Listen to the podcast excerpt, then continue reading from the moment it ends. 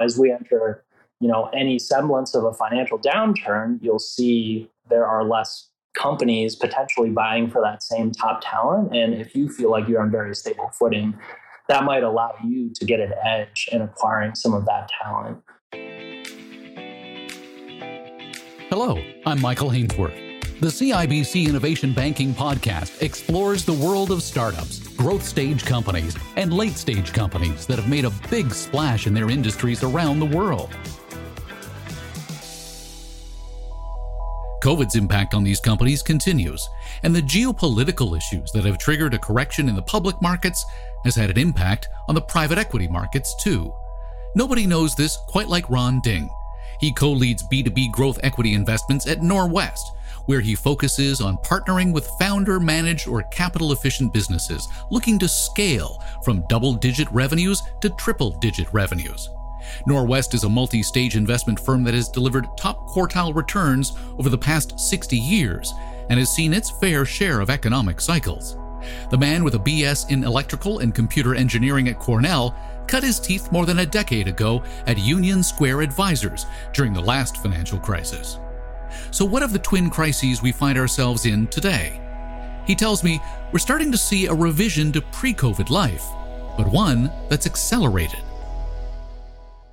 Yeah, I would say overall, we are able to kind of have faster deal velocity around our transactions, mostly because I think companies are a lot more open, building relationships, and potentially even sharing information virtually.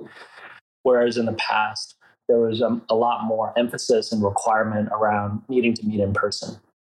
Tell me about that deal velocity. I can imagine that's a bit of a double edged sword. Yeah, uh, I'm sure you've spoken with other investors over the course of the last two years. Everybody has had a pretty busy slash crazy last two years, just given the large uh, influx of deal volume. And I think a lot of that was predicated on the fact that companies, uh, because they're more open to sharing information and exploring transactions, it has just led to a lot more transaction opportunities. So it's it's just a function that you're busier. You're not worried about things slipping through the cracks, or maybe the due diligence isn't as robust as you would like if you had the time and patience to do it face to face there's always an element of face to face that is lost if you're just conducting diligence virtually for the entirety of the um, investment process. And so, what we typically have tried to do is um, once we get to a certain point where we feel pretty comfortable with making the investment, we try and spend some time with management in person as much as possible. Um, and that can be one time or multiple times. And through COVID, we tried to be very flexible around this. So whether it was flying somewhere to, to meet someone, inviting them to, you know, come and meet us, uh, or meeting somewhere in the middle. Uh, we, certainly did endeavor to meet every one of the entrepreneurs that we ultimately invested in. So, has COVID made your business more efficient? In some ways, yes, uh, because it allows for uh, greater reach and it allows, in most scenarios, I think entrepreneurs have been a lot more receptive to uh, having at least initial dialogue virtually, whereas before, you know, a lot of these dialogues needed to be happen happening in person or potentially at conferences and things like that. Uh, so, from that perspective, allowed for us to probably make contact or develop relationships with, with a lot more entrepreneurs. What have you learned through COVID that surprised you the most?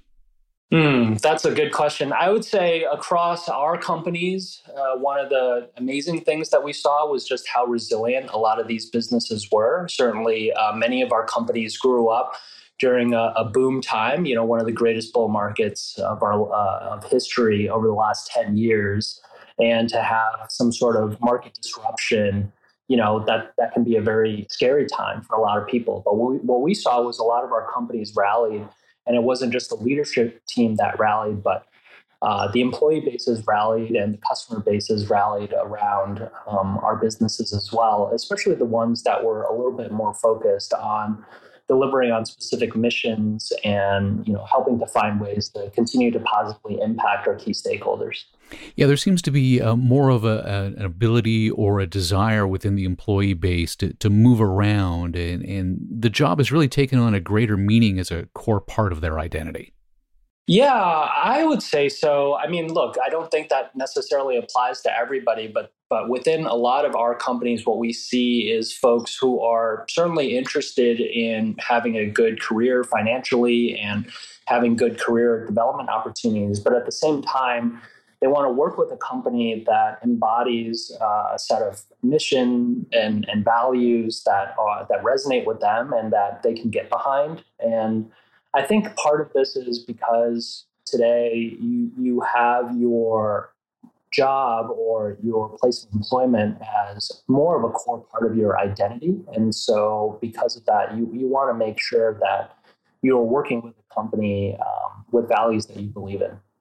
So you're finding that partnering with businesses that are more mission driven, that they've been able to compound the benefits for their business on both the financials as well as the impact. I think so. And, you know, I think it comes down to a couple of different uh, aspects, right? So the first one is just because the company has, has a greater uh, definition around their mission and their values, it's able to galvanize the team internally in terms of where should we focus? How should we develop the product? How should we help our customers? What are the things that we actually want to accomplish? I think that piece, just having alignment around the mission and the values is very, very important. But the second piece is, as you talk about, is around talent. The best talent today have a lot more choices available to them given the age of remote work than they may have had prior to COVID. As they go out and explore all the potential opportunities, they're going to naturally gravitate towards companies that are a little bit more mission driven and have missions that resonate with them. So, thanks to COVID, the timeline to build a relationship has accelerated as companies become more comfortable building those relationships over video conferencing. And while it's led to a more fluid data exchange, it's also led to a galvanization of partners, customers, and employees. They want to be more mission driven. Employees are more open during the great resignation to move around and make their job a greater part of their identity. All of this triggered by the worst pandemic in 100 years. But what about the financial crisis that followed?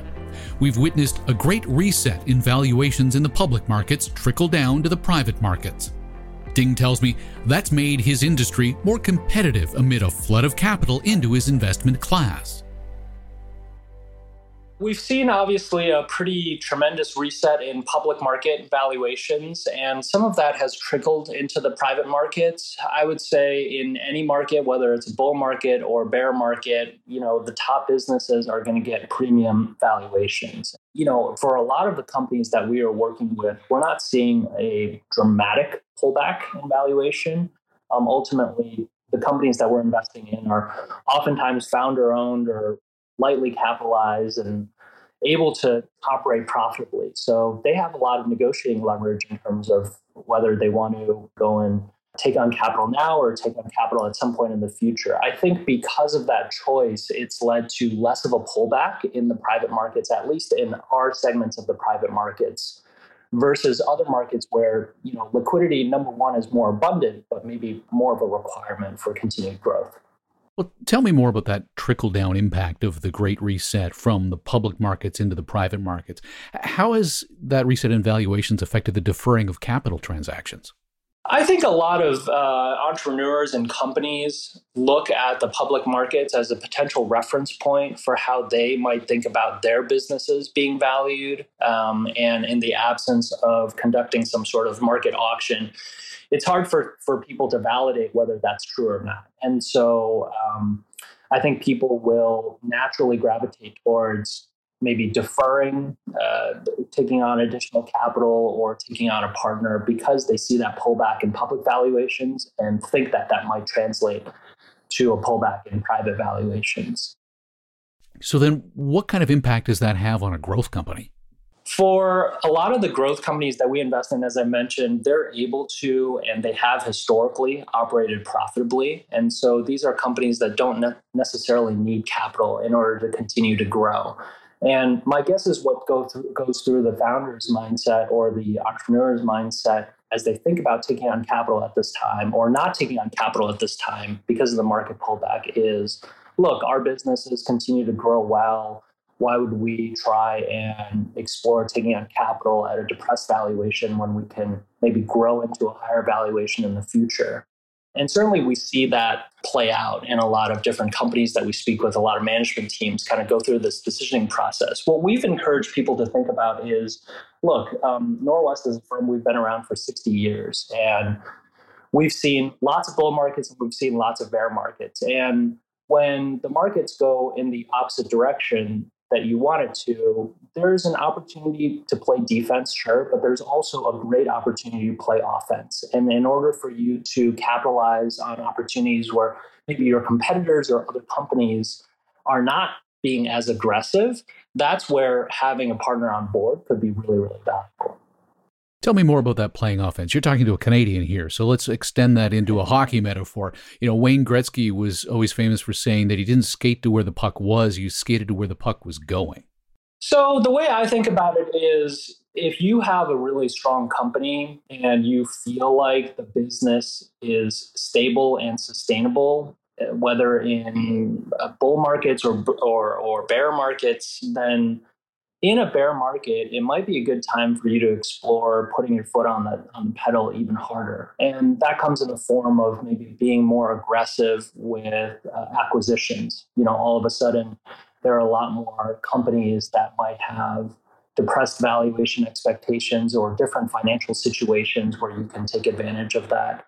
You should also potentially be more aggressive with acquiring talent you know, if you look back maybe 12, 24 months ago, the talent market was absolutely crazy. And in order for you to compete with the best talent, you were not only competing with your peers, but you were competing with much larger, much better capitalized companies.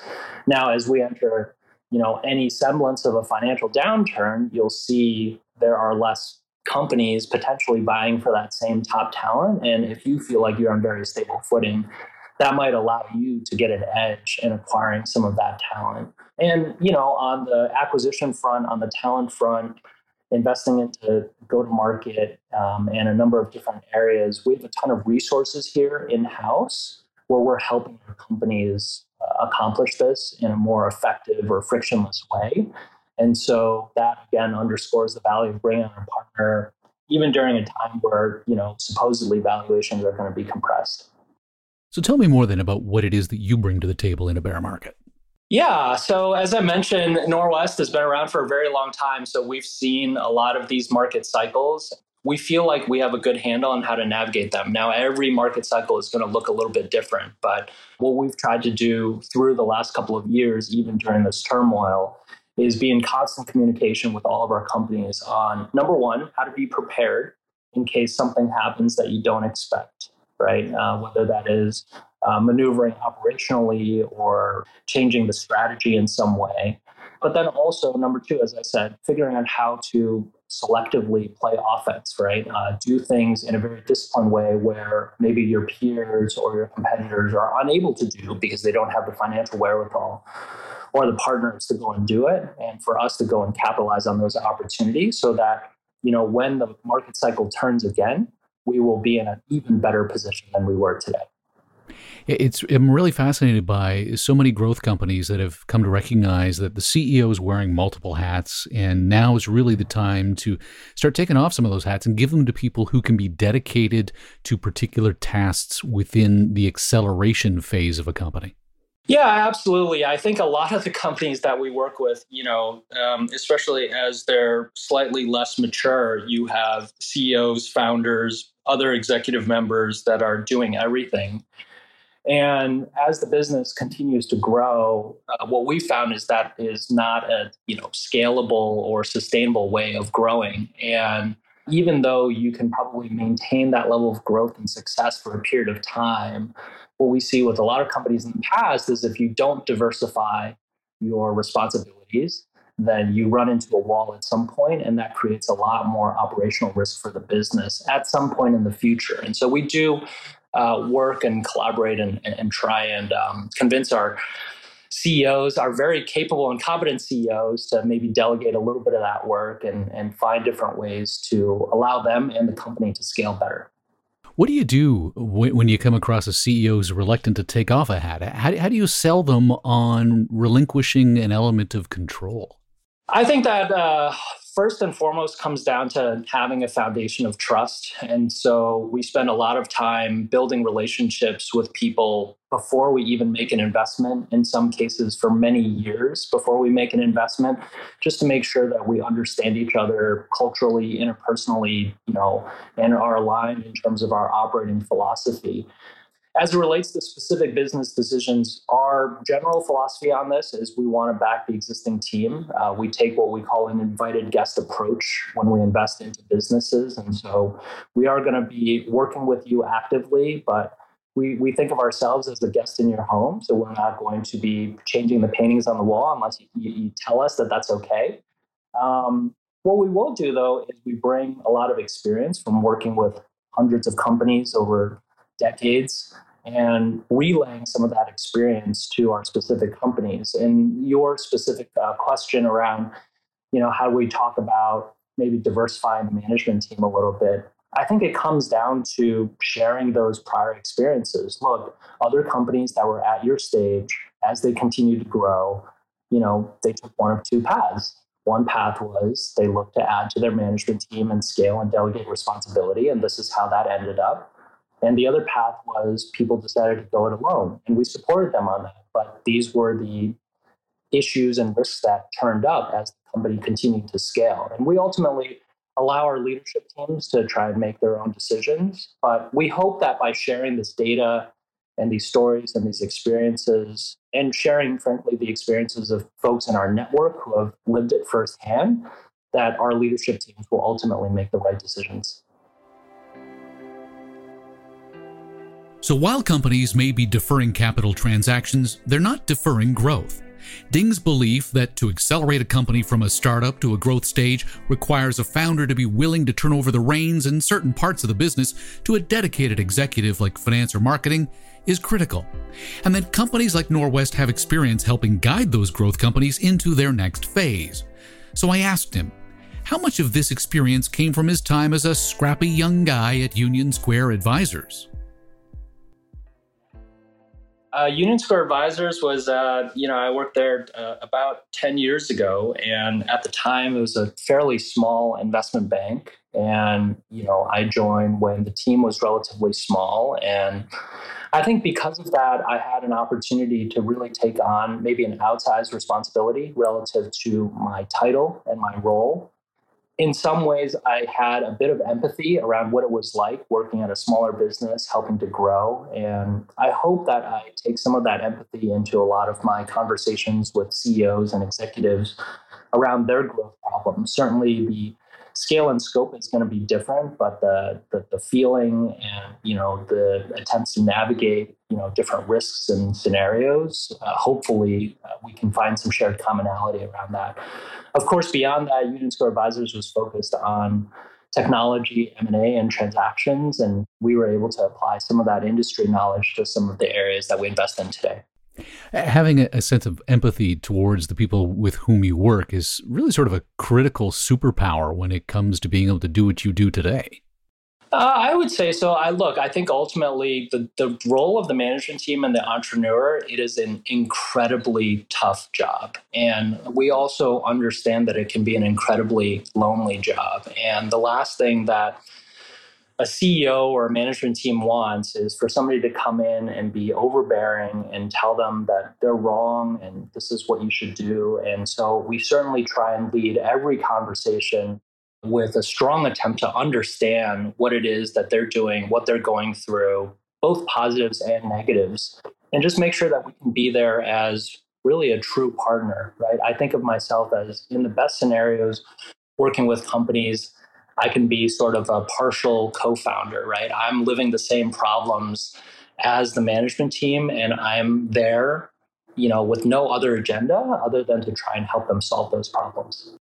What about your background in electrical and computer engineering at Cornell? Does it help inform your relationships with companies today? Well, I wish I uh, could say it, it helps inform my uh, industry knowledge and uh, understanding of technology more. But the fact of the matter was, I probably was not a, a great electrical and computer engineering student. And that was partly why I decided to transition from a career in engineering more towards a career in finance. But look, um, you know, my background was uh, both my parents were engineers, so that was all I knew growing up. I always had an interest in both technology as well as in this concept of helping things grow or helping build things. And so ultimately, I felt like moving into investing where we were continuing to help technology companies and importantly, helping them grow would be something that, you know, I would really enjoy. Yeah, I can imagine there's sort of a, relationship between uh, engineering and what, what you do today, insofar as you're both building something. Yeah, that's right. But the um, components of it are different. The sequencing of it is different. Um, but ultimately, that, that's why I do feel fortunate in working, you know, in a, a sector and an area of investment, growth equity, that is more specifically focused on growth. Because as you know, there are a lot of different ways to invest, and there are a lot of different ways to uh, be successful financially. But I feel like I found an area where um, certainly as an asset class and as a group, we've been successful. But beyond that, the act of helping these companies grow has really resonated with more of my personal mission and my personal values. So, when you told your engineering parents you weren't doing engineering, how'd that go over? Yeah, they're used to you know individuals staying at the same company for 30 years and uh, never changing jobs or changing careers. So it was definitely a bit of a shock, but I think over the years they've learned to maybe trust my judgment a little bit more.